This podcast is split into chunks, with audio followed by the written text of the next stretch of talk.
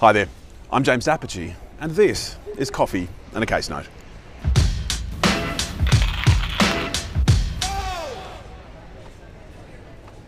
So, team, today we've got a plaintiff in defamation proceedings.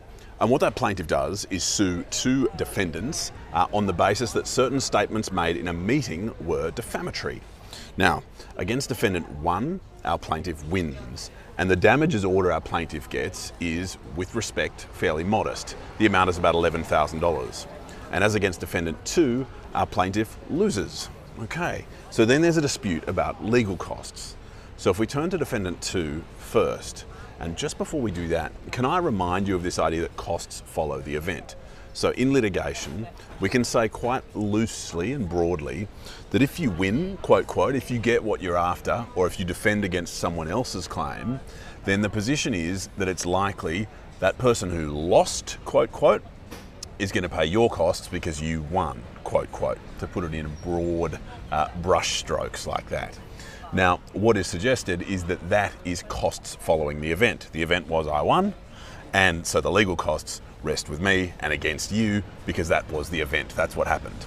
Okay, sorry about the glare. I'm not, I'm not handling it well, but uh, that's because I'm mainly an inside creature, so I apologise for that. So, In respect of Defendant 2, remember Defendant 2 was successful at resisting the defamation claim. Defendant 2 got the court to say, yeah, you're right, that wasn't defamatory. That claim wasn't made out. Our plaintiff says, is notwithstanding that, I made an offer and you rejected that offer, and so I should get my legal costs on the indemnity basis. Now, what the court says in short is no. and so the defendant, the successful second defendant, um, has his cost on the ordinary basis. But that second successful defendant says, no, I don't want them just on the ordinary basis. I want them on the more generous indemnity basis because I also made an offer that the plaintiff rejected. Now, the nature of that offer was an offer made by the solicitors who were acting for both defendants at the same time. And what the court said, in short, was that working through the nature of that offer, it was such that it did not found an order for indemnity costs. So, what happens with defendant two is that defendant two gets his costs paid by the plaintiff because the defendant two won and the plaintiff, as against defendant two, lost.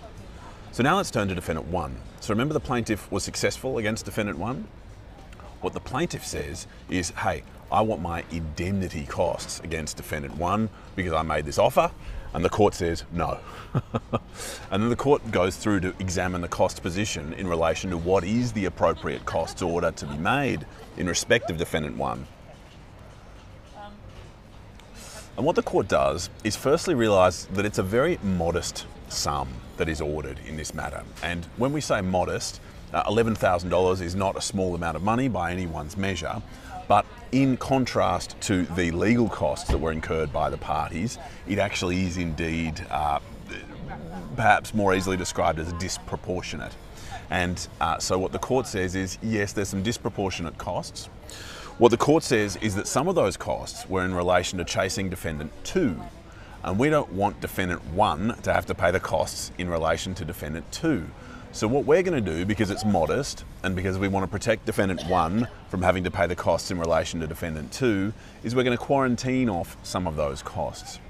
And the court, in going through that quarantining exercise, if you'll forgive me for using something of a buzzword, says, all right, uh, unsuccessful defendant one, what you have to do is pay the successful plaintiff's costs, but only two thirds of them. And so what we find is that costs have followed the event in both cases, because remember, defendant two uh, got his costs paid. Remember, defendant one had to pay the plaintiff's costs, but those costs were reduced slightly because of the modest sum of the damages claim and in order to protect defendant one from having to pay the costs relating to the defendant two claim. And in closing, what the court said was the size of the damages claim in this matter left it open to ask the question was it really worth the powder and shot? Was it really worth incurring these substantial legal costs in relation to what's quite a small claim? And that's a rhetorical question that I'll leave open to you. And I look forward to joining you again soon for another coffee and another case note. Cheers.